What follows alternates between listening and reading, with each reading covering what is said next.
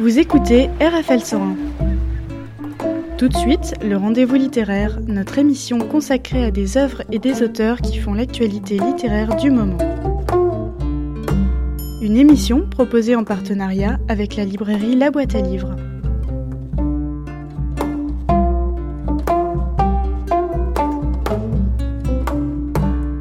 Bonjour, je suis ravie d'être en compagnie de Jean-Jacques Santini. Alors vous êtes euh, neurochirurgien, vous avez toujours voulu devenir Médecin d'abord. médecin d'abord. Vous avez publié aux éditions La Cimar De la poussière des étoiles à la poussière éternelle, fragment d'une vie. Donc là, vous racontez euh, des tranches de vie. Déjà, vous êtes un auteur très prolifique. Vous n'écrivez pas que des livres de médecine, euh, des romans. Alors ça a commencé en 1969, l'anatomie fonctionnelle du rachis. Ce livre a été euh, présenté au premier salon du livre de Paris en 1980. Et il a eu le prix du meilleur livre de médecine de l'année, l'Atlas d'ostéologie du crâne. Et, c'était tout à, fait, tout à fait particulier parce que j'étais un peu en avance. J'ai représenté la- les os du crâne en trois dimensions. Alors que d'habitude, on on a les cours d'anatomie, on met face et profil. Et là, j'ai fait face, profil, plus trois quarts. Euh, Avec votre long parcours, vous avez senti cette évolution, les révolutions de la médecine, les progrès? C'est fantastique, c'est fantastique. Quand on a commencé la neurochirurgie à Tours, il n'y en avait pas d'abord, on a commencé, mais il n'y avait pas de scanner, il n'y avait aucune imagerie médicale. On avait simplement, on, on injectait de l'air dans, dans la colonne vertébrale pour voir euh, l'air, comment il se, dé- se répartissait dans le cerveau. hein. Ça, Ouais. ça en était là. hein. Oui, alors euh, les, les progrès du développement, hein, époustouflant, de l'imagerie médicale. Il y a euh, au niveau des, des robots chirurgicaux.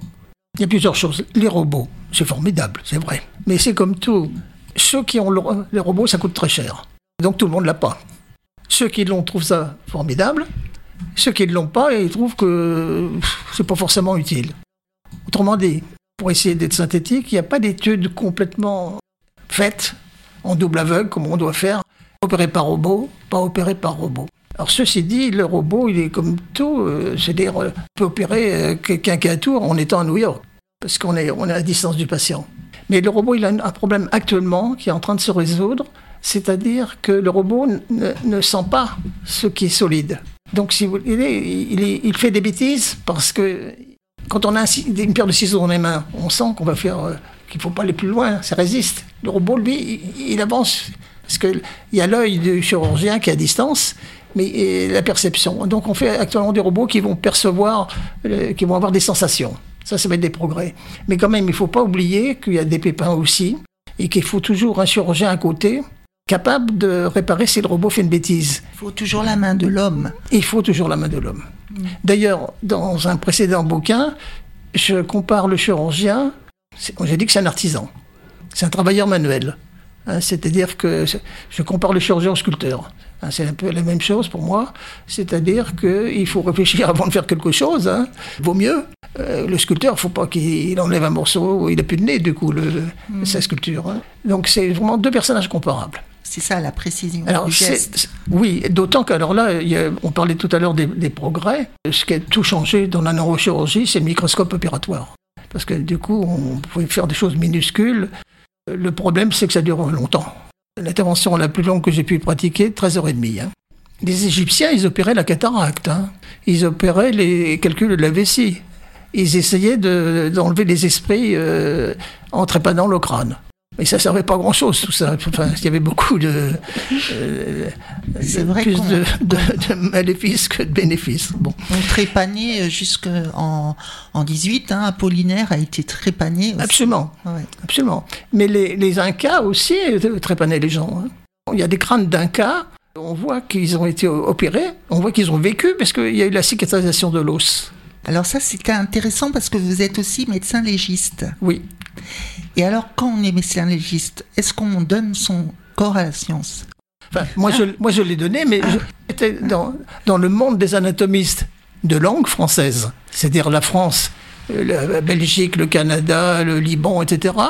Dans les anatomistes de langue française, j'étais le seul anatomiste à avoir donné mon corps à la médecine. Vous avez fait don. Le don, c'était pas pour les dons d'organes, c'était simplement pour, pour, les, pour les étudiants Oui. puissent euh, travailler et apprendre comment est le corps humain. C'est pas don d'organes, c'est vraiment don de tout son corps. C'est don du corps pour les étudiants. Pour pouvoir euh, prendre un foie ou un rein, il faut que le sujet soit relativement jeune quand même. Tandis que quand on arrive à, à mon âge, je ne peux pas servir à grand chose d'autre qu'apprendre l'anatomie. Longtemps, vous êtes interrogé sur la notion euh, indissociable de la vie et de la mort. C'est le sujet du livre. C'est le sujet du livre. Woody Allen avait une superbe phrase. La, la vie, c'est une maladie mortelle. Sexuellement transmissible. ah, j'adore ça. Tellement vrai. Ben oui, Ben, c'était Woody Allen qui a inventé ça. Enfin, c'est donc, Oui, était- Oui, oui, c'est dans votre livre. Il y a une autre phrase aussi euh, qui, la fameuse phrase de Montaigne si la vie n'est qu'un passage, sur ce passage, au moins, ce monde est fleur. Vous, vous écrivez scientifiquement des choses très sérieuses, mais à la fin, quand même, vous terminez par une phrase de Johnny Hallyday. Absolument. Qu'est-ce qu'il a dit, Johnny Hallyday? Bah, c'est dans sa chanson euh, Je ne suis qu'un homme. Le soleil se couche, la rage en moi me rappelle que je ne suis qu'un homme. C'est sa dernière chanson, la dernière phrase de sa dernière chanson. Il faut aimer Johnny Hallyday. mais On le croyait immortel, mais personne, c'est c'est toujours qu'un homme. hein. c'est ce que je dis, c'est que, y a que les seules personnes immortelles, ce sont les académiciens. On les Oui. immortels. Ah oui. Mais sinon, on est, on est tous mortels. Dans votre livre, euh, le rapport à la mort, il est. Je pense que quand on est euh, médecin, on a le rapport à la mort toujours. euh, il est toujours là. C'est obligatoire parce que quand on soigne les gens, c'est pour éviter aussi qu'ils meurent de certaines maladies. Mais obligatoirement, dès les, les premières études que qu'on fait en médecine, je pense que le rapport à la mort, il est constant, il est toujours là. Bien sûr. C'est-à-dire, premièrement, la, la- la chose la plus importante, c'est que la vie et la mort, c'est la- c'est un ensemble. Ben oui. Hein, ça fait- C'est un ensemble indissociable. Donc les cellules sont programmées pour mourir. On peut ralentir un peu la la vieillesse, on peut prolonger un petit peu, mais on ne peut pas devenir immortel. Encore qu'il y a des Américains et des Russes qui font la, euh, la congélation du, du corps, en pensant qu'un un jour les progrès de la médecine pourront les faire vieillir éternellement, enfin les empêcher de vieillir. C'est le fameux sujet du film Hi- Hibernatus. Absolument. Euh, oui, effectivement, on pense à la mort, mais on- l'objectif, c'est simplement de- de- d'aider. Le premier point, c'est aider. C'est-à-dire le, patient qui, s'il vient vous voir, c'est pas parce qu'il va bien, c'est qu'il y a un problème. Donc l'idée, c'est d'améliorer, de le guérir quand c'est possible, parce qu'il y a quand même beaucoup de maladies qu'on peut, qu'on peut traiter, pas toutes, mais il y a beaucoup d'espoir aussi dans certaines qui pour l'instant ne paraissent euh, difficilement soignables. Les progrès de la médecine sont constants, on en a parlé tout à l'heure des, des progrès éventuels. Mais c'est vrai que la, la mort, mais on voit pas ça, euh, euh, la mort en tant que quelque chose de, je dirais pas, le, le mauvais n'est pas forcément, ne sera pas bon, hein. Mais c'est- une certitude que ça va arriver. Ce qu'on veut, c'est la retarder. Et quand elle arrivera, la rendre euh, acceptable, si on peut dire le mot acceptable. hein. Et puis, il faut être très humble. L'humilité fait partie de, de, de bon médecin, il doit être humble. Et l'âme dans tout ça, elle s'envole où après la mort? Ah là, là vous, vous posez des cols, là. hein. C'est pas, c'est pas sympa. hein. alors, alors, non, c'est pour vous, Non, mais- vous aiguiller sur la fin du livre, la, Absolument. la Oui, petite coccinelle. J'ai beaucoup réfléchi à, à ces choses-là depuis, depuis longtemps. J'ai discuté encore il y a quelques jours avec quelqu'un qui est très catholique, qui convertit un certain nombre de personnes. Qu'est-ce qui se passe après la mort? Il y a des gens qui pensent qu'il y a quelque chose, d'autres pas. J'évoque à un moment les, les expériences de mort imminente, ce qui est- c'est un problème très important. Oui, il y a un chapitre d'ailleurs. Oui, voilà. ouais. C'est extrêmement important, qui n'est pas connu. Et même j'ai fait une interprétation euh, personnelle de, de cette chose-là. J'ai lu à peu près tout ce qu'il y avait euh, possible de lire là sur le sujet. L'après, personnellement, me suis interrogé, je ne sais pas. Mais alors, Moi, je ne sais pas. Mais il y a quelque chose ou pas? Ça serait bien qu'il y ait quelque chose. C'est Le- comme le titre du livre, donc on- de la poussière des étoiles à la poussière éternelle. Ben, C'est-à-dire que, enfin, vous avez parlé de la coccinelle. C'est vrai que l'histoire de la coccinelle, c'est extraordinaire. Extraordinaire. Pour ceux qui ne le sauraient pas un peu ce qui m'est arrivé, c'est que quand j'avais euh, 17 ans, j'avais une petite copine, jusque-là, rien d'anormal, et on se baladait dans un chemin, et il y avait euh, une coccinelle qui était au milieu du chemin. Et elle allait l'écraser. Je la pousse, je lui dis, mais attends, la bouscule même. Laisse-la vivre. oui. Et elle me dit pourquoi Qu'est-ce qui se passe? Ben, Je dis attends, c'est un porte-bonheur, ça, tu vas pas. Qu'est-ce qu'elle fait? Elle écrase la coccinelle en me disant mais c'est superstitieux ça, tout ça. La bête à mon Dieu. Et voilà, la bête à bon Dieu. D'ailleurs, euh, il y a une histoire de la bête à bon Dieu. Hein. Combien de temps après, mettons 60 ans plus tard, ma voisine et amie, je lui raconte l'histoire de la coccinelle. Je sais pas pourquoi. Et puis au moment où je suis en train de lui dire, tu sais, il y a une coccinelle, elle écrase la coccinelle. Et au moment où je dis ça, je prononce ces mots, il y a une coccinelle qui se pose sur mon front. Et je, je fais comme ça, et je trouve la coccinelle sur mes doigts. La coccinelle qui a été écrasée 60 ans avant, voilà, Elle est revenue. Revenue. Bon, je livre ça. C'est drôle, hein c'est vrai. On dit toujours que c'est le hasard, que le hasard fait bien les choses. Est-ce que le hasard fait bien les choses? Est-ce qu'on a envie d'y croire? Vous, vous soulevez un point fondamental. C'est l'apparition de la vie. L'apparition de la vie, on ne sait pas, encore. Ce qu'on sait quand même, c'est qu'il y a une, comète qui est explorée il y a une, dizaine d'années. Enfin, il y a une sonde qui était envoyée une dizaine d'années et qui est arrivée sur une comète. Elle a mis dix ans pour y arriver. Et sur cette comète, on a trouvé des acides aminés, quelque chose qui pourrait devenir des acides aminés. Parce qu'il y a une des théories de l'apparition de la vie sur notre Terre, c'est que ça serait ensemencé depuis l'extérieur. En fait, ce qui est à peu près certain, c'est qu'il y a entre ce qui est inerte et ce qui est vivant, on ne sait pas comment s'est fait le passage. Ça, on ne sait pas encore. Mais ce qu'on sait, c'est qu'entre les deux, il y a, je reprends votre mot, des hasards. Des hasards incroyables. Et ils sont tellement incroyables que la religion s'en mêle un peu en disant il n'y a que Dieu qui peut faire des choses comme ça. Rien à voir avec Dieu. les hasards, ça n'a rien à voir hein, avec Dieu. Ben, oui, mais il y en a des. Le hasard est tellement impossible à, se produire qu'il n'y a que quelqu'un de supérieur qui pourrait le, créer. Et ça fait penser au, passage dans la vie où on a vraiment l'impression d'avoir déjà vécu ce moment-là. Mais précisément, je l'ai vécu ce moment-là, exactement. Et ces moments-là, je me dis toujours, c'est très très bizarre. J'arrive jamais à l'expliquer. Et ça me fait penser à votre histoire de coccinelle. Oui on se dit mais non, c'est moi, c'est le hasard. Mais non, on a l'impression vraiment c'est précis, on l'a vécu. Ben, C'est-à-dire, il y, a, un certain nombre de choses qui sont soit par. Il y a un peu les drogues, hein, qui, qui, certains le recherchent par les drogues, mais il y a des choses qui. Des, espèces d'états qu'on ne contrôle pas, euh, et en particulier le, passage entre le monde vivant et la mort. Hein. En fait, euh, les gens, quand ils sont morts, ils sont pas là pour nous raconter ce qui s'est passé. Mais par contre, il y a un certain nombre de personnes qui ont eu un massage cardiaque, c'est-à-dire le cœur s'est arrêté, ils ont un massage cardiaque, ils reviennent à la vie, et là, ils sont très bavards. Ils racontent, ils ont entendu tout ce qu'on a dit pendant qu'on faisait le massage cardiaque. Ils ont vu leur âme qui sort de leur corps, ils voient leur corps, et puis après, ils sont dans un tunnel très sombre, et puis au bout, il y a la lumière, et puis là, ils sont bien. Donc ils peuvent raconter tout ça et ça n'a rien à voir avec la religion. Euh, certes, les gens qui sont très croyants, ils voient le bon Dieu. Ils racontent tous la même chose, qu'ils soient croyants ou pas, qu'ils soient bouddhistes. Euh, ou la Vierge. à chaque fois quand vous avez été dans, dans, des pays où les religions étaient importantes, avec le bouddhisme, avec la religion musulmane, avec toutes les religions que vous avez fréquentées, toutes les personnes qui les pratiquaient, et vous avez parlé de ces, de ces, de ces moments-là, en fait. Et ils, vont, ils vous ont tous dit, un peu la même chose. Ça n'a rien à voir avec la religion, ça. C'est un phénomène, un phénomène. Moi, j'ai une interprétation qui enfin, que je vous livre là, c'est quelque chose qui est, qui, est, écrit nulle part. Parce que j'ai réfléchi. On appelle ça des expériences de mort imminente. EMI. EMI. Il y a un grand chapitre dans votre livre très intéressant. oui, parce que ça me paraît très important, si vous voulez. Parce que premièrement, il y a des milliers de gens qui ont vécu ça. Ils ne savent pas trop. Enfin, mon idée, il y a deux périodes. Il y a la période où le, sujet, il entend ce qu'on dit de lui, il se voit sortir, il est dans un tunnel, il est dans le noir, et puis après il voit la lumière. Et mon interprétation est la suivante. C'est-à-dire que toute la première partie, où il s'observe, où il est dans le noir et tout, c'est le moment où il, est en train de mourir. Et quand euh, il arrive, où il voit cette lumière qui est apaisante, qui ne brûle pas, et qui est, qui est belle, c'est le moment où il revient à la vie.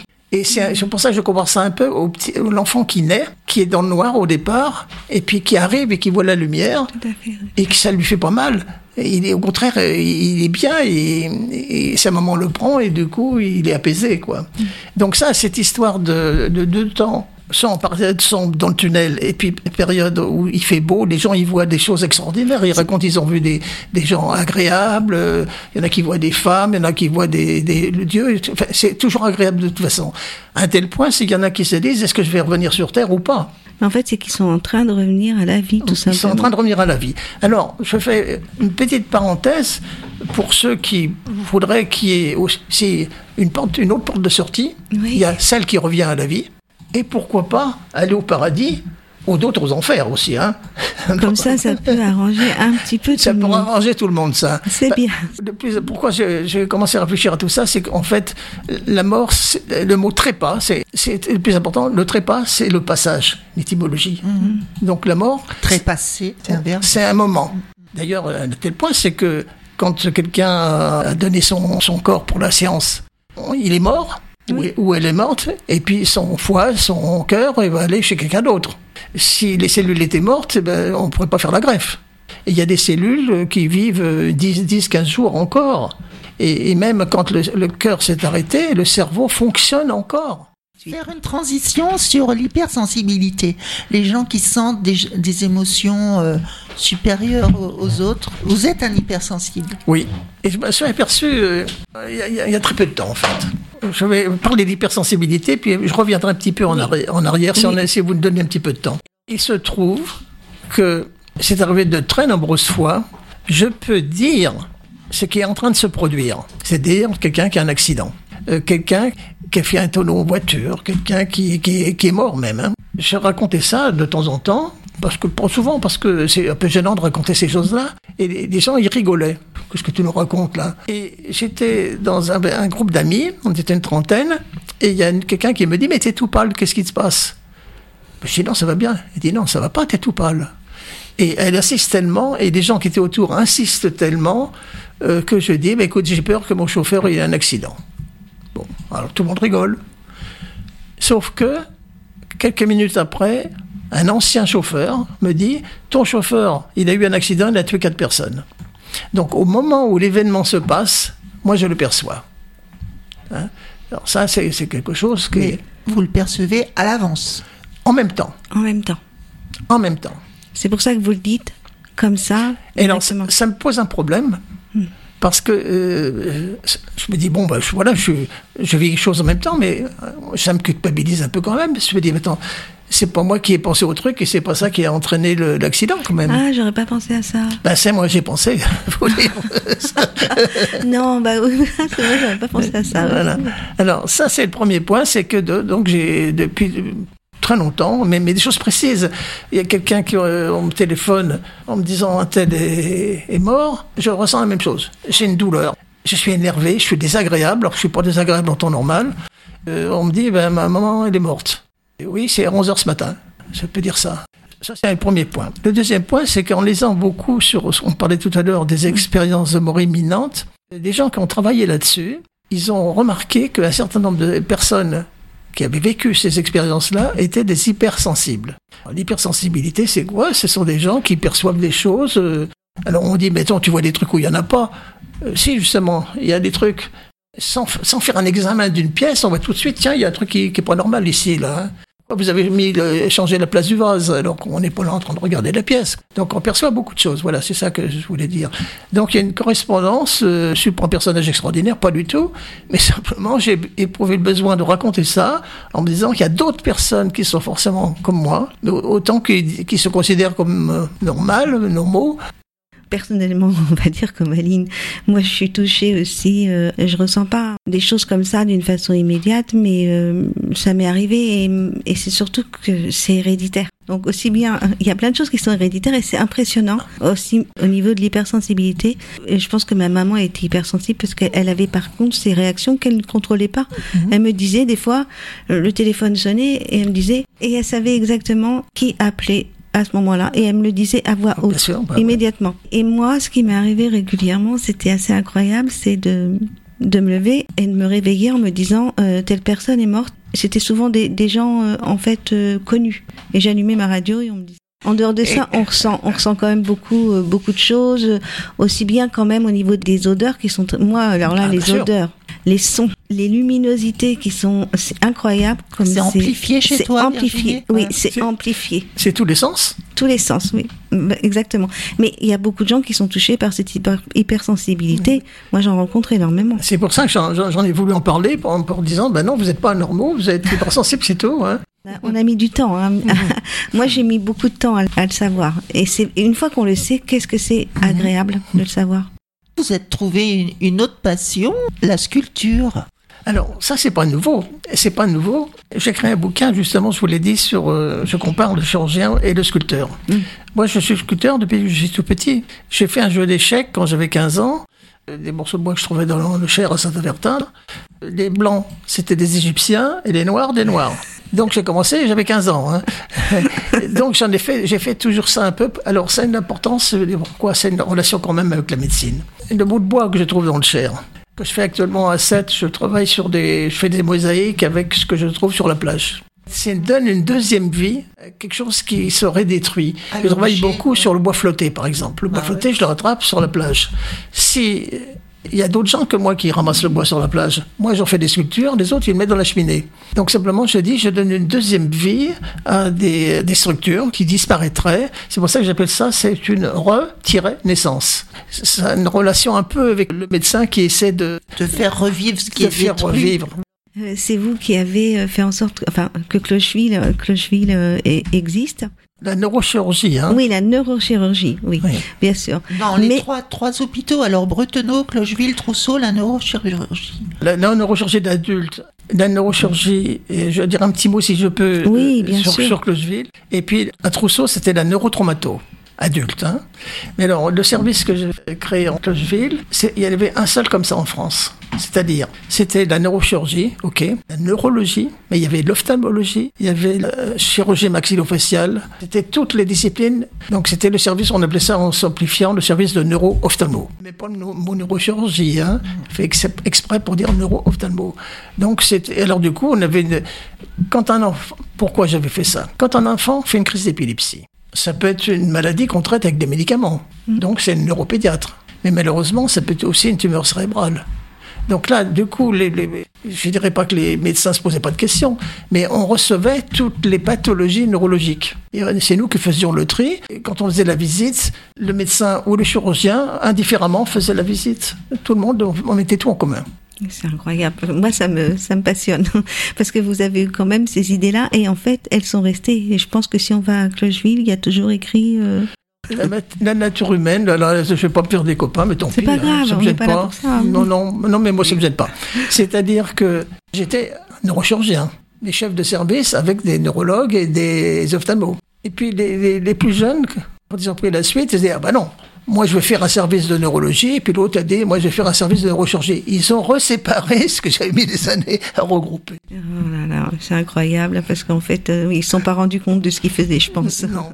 Et alors, euh, une grande aventure aussi, vous avez été euh, détaché du, par le ministère euh, des Affaires étrangères qui a mis à disposition plusieurs pays. De 98 à 2004, vous avez été en Côte d'Ivoire, le Cambodge, encore la, la Guinée. La Guinée-Conakry, oui. Et c'est autant de pays dans lesquels vous avez partagé votre précieux savoir. Le précieux savoir, c'est trop, si vous voulez, parce que comme je dit tout à l'heure, il faut être humble et modeste. hein. Ça, c'est très important. Praticien émérite. Je, je considère que j'ai de la chance. C'est d'avoir vu des cultures différentes. Euh, Les premières fois, je suis allé même aux Antilles françaises. Aux Antilles françaises, et, et je dirais pas, ils pensent pas comme nous, mais ils ont une philosophie qui est pas celle qu'on a en, en métropole. Ça, ça m'a surpris. Pendant un moment, je, me baladais avec ma boîte d'instruments et dans beaucoup de pays africains et au Maghreb, il n'y avait pas de neurochirurgie. Donc j'allais opérer, euh, j'allais régulièrement. Au Vietnam, je disais tout à l'heure, j'allais tous les trois mois. Euh, après, il ne s'agit pas d'aller opérer de temps en temps. Mon boulot, c'était de former sur place des anatomistes et des neurochirurgiens. Donc il y a des services qui fonctionnent actuellement euh, seuls, parce que l'idée de la coopération, c'est pas de se substituer aux gens qui sont sur place, c'est de les former. Que, euh, alors il y a, il y a des, pays, des pays qui sont très différents quand même. En Asie, la seule chose qu'ils souhaitent, c'est vous faire partir le plus vite possible. Mais du coup, ils deviennent compétents très rapidement. Ils n'ont pas besoin de nous, donc faut surtout pas s'accrocher quand ils sont bien formés, quoi. Et d'autres pays, ben, ils, ils, préfèrent que, que, oui, j'ai resté un peu plus, c'est pas mal quand même. Et en Afrique, il y a un grand besoin. Oui, euh, ce sont des pays qui sont euh, pauvres aussi. C'est-à-dire que, par exemple, en, en Guinée, le... je vais vous raconter une anecdote si j'ai le temps. Bien sûr. J'ai un, un, collègue avec qui je communique toujours, qui est un Suisse, et qui euh, avait dit, tu sais, il ne s'agit pas de construire des hôpitaux et de faire des médecins très valables en pays. Ce qu'il faut, c'est que les gens ont les possibilités d'y accéder. Parce que euh, s'ils sont tellement pauvres, ils n'ont pas de quoi. Parce qu'il n'y a pas de sécurité sociale dans tous ces pays-là. Donc c'est eux qui payent les médicaments, c'est eux qui payent les, les, trucs, les opérations. Les opérations. Un tel point, c'est que par exemple, y a, les médicaments, on les vend à l'unité, un comprimé.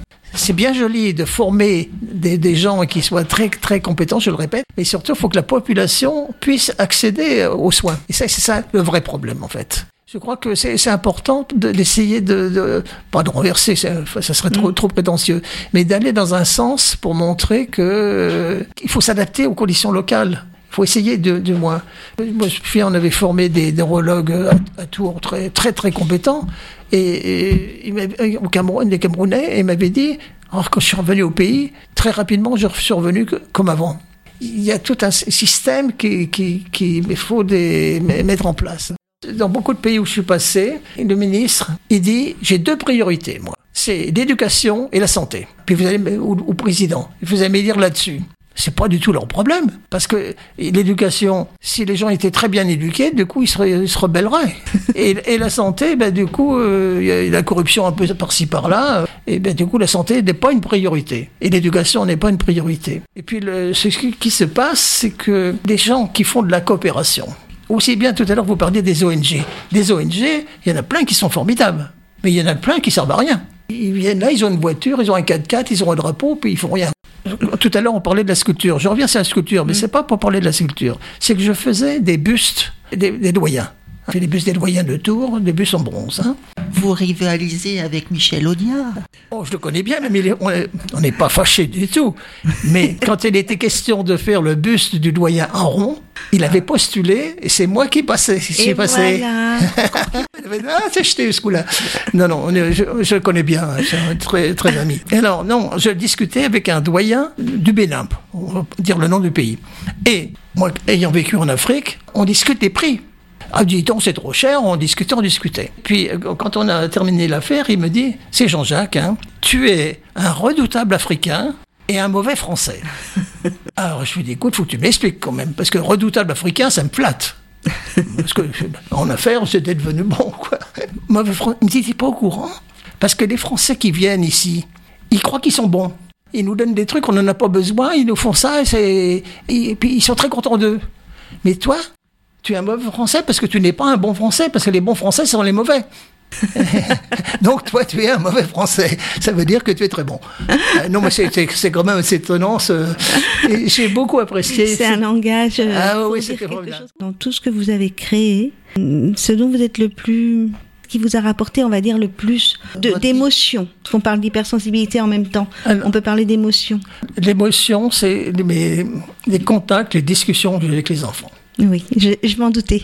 Les, les rencontres. Les, Avec les, les rencontres, enfants. Les enfants, parce que je conserve des relations épistolaires ou des rencontres avec des parents d'enfants. Enfin, il y a une personne dont j'ai opéré le fils il y a 40 ans, mm -hmm. qui est toujours très contente de, de moi. Hein. Et, oui. et, son fils aussi, parce que je l'ai rencontré. Quand il est opéré, il avait deux ans. Hein. Il a 42 maintenant. Il y a des enfants qui sont décédés. Les tumeurs du cervelet, c'est très, très c'est gravissime. Alors, il y a la radiothérapie, il y a un certain nombre de choses, mais enfin, il y en a un certain nombre qui survivent, mais pas, pas, pas tous. Hein. Et on, on, me téléphone en me disant, il y a la maman de la petite euh, un tel qui, qui, voudrait vous parler. Je dis, ah bon, comment elle va? Euh, dit, ben, Elle est décédée, mais la maman voudrait vous voir.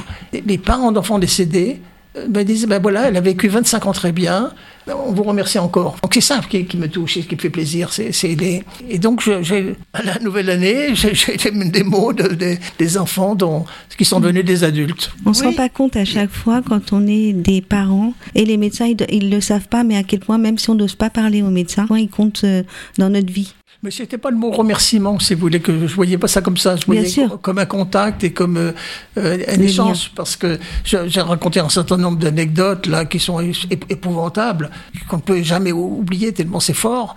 Un nom de consonance bretonne que vous retrouvez. Ah, incroyable ça. Ouais. C'est incroyable cette histoire.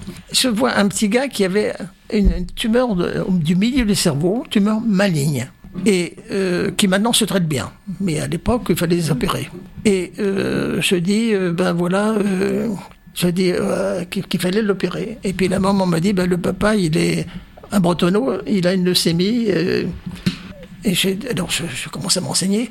Et le petit me dit, il avait presque 15 ans, il me dit Oui, mais c'est gentil de s'occuper de moi, mais il faut s'occuper de mon papa parce que lui, il est à l'hôpital, il a une leucémie, etc. Je vais à, l'hôpital et je vois le papa en phase terminale. Euh, je mets un masque, je m'habille. C'est très pratique pour pouvoir euh, parler de, de- de la maladie de son fils. hein.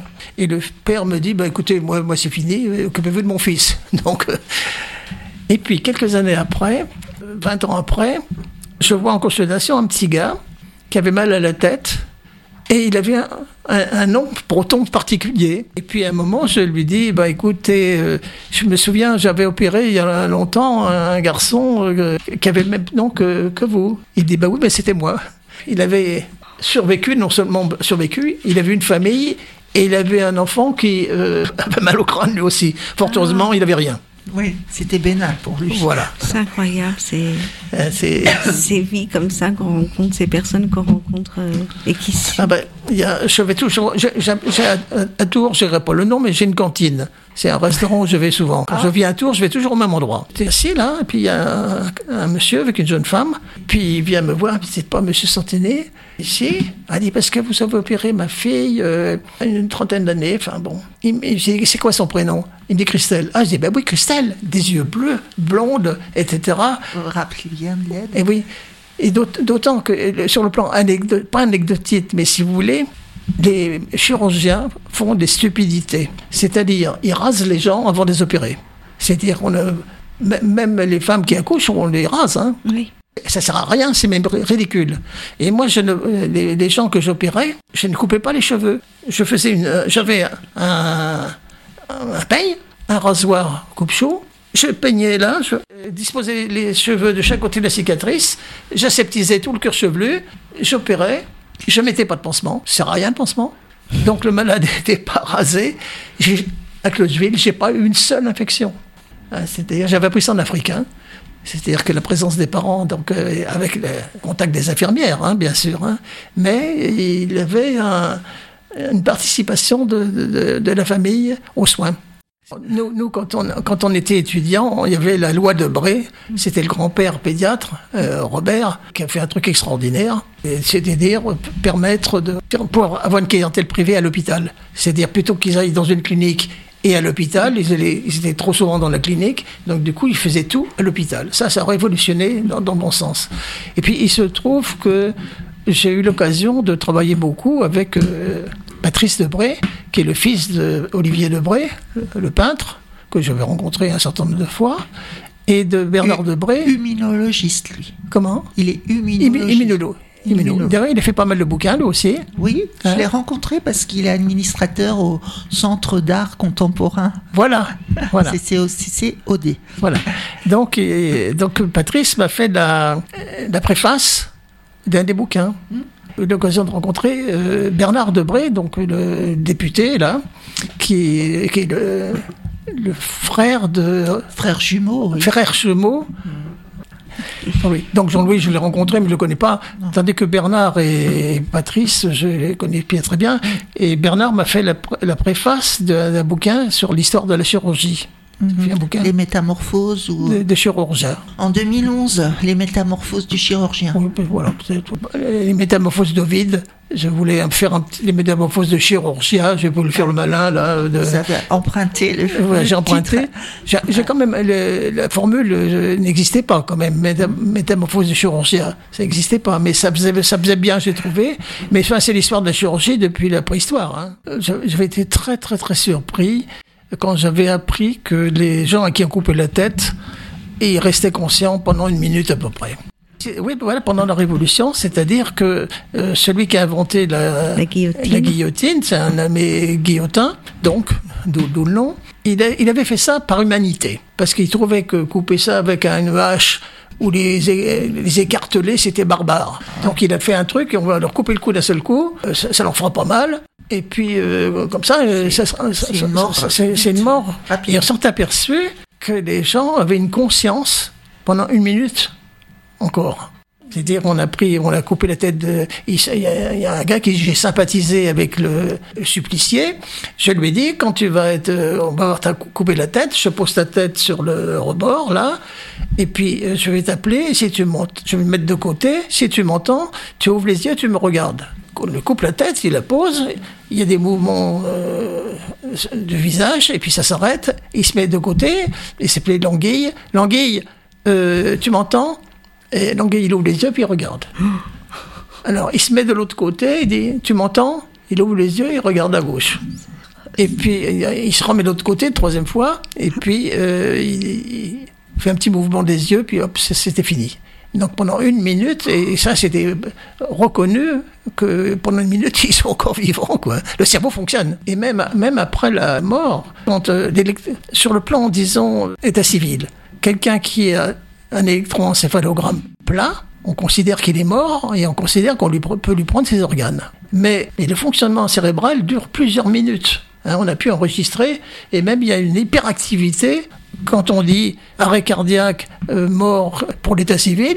Ben non, faudrait. Il n'est pas vraiment mort parce que le cerveau fonctionne encore. Enfin, il y a des fois. Des fois, il y a des morts cérébrales. aussi. Oui, c'est ça. Ouais. La mort cérébrale permet le, le- le prélèvement des organes. C'est-à-dire, mort cérébrale, c'est quoi? Ça veut dire que l'électroencéphalogramme ne fonctionne pas. Ça veut dire que le sujet n'a plus aucune activité. Et quand on fait plusieurs, trois électroencéphalogrammes, il n'y a, pas d'activité. Mais non, c'est pas vrai. Il y a encore des trucs qui fonctionnent. Il y a même des cellules. Vous savez, il y a les, il y a les neurones, et autour des neurones, il y a des cellules qui nourrissent euh, le reste. Eh bien, après la mort, il y a encore des cellules qui se, re- qui se multiplient. Bah, les cheveux poussent. Alors ça, c'est pas vrai par contre. Ah, j'ai cru. Non, non. Mince. Non, les cheveux et Je les trouvais ongles- ça bien. les cheveux, et les, les cheveux et les poils, c'est une légende. C'est une légende. On avait dit que Napoléon, il avait de la barbe euh, quand on l'a sorti euh, de, à Sainte-Hélène. En fait, c'est pas tout à fait ça. C'est-à-dire que souvent les morts, on les rase quand même. hein. Mais quand euh, on est mort, la peau se rétracte. Et du coup, quand la peau se rétractant, bah, du coup, les, les poils apparaissent. Alors, les gens croient qu'ils ont poussé. Non, c'est simplement que la peau s'est euh, s'est rétrécie. Voilà. Donc ça, c'est une légende.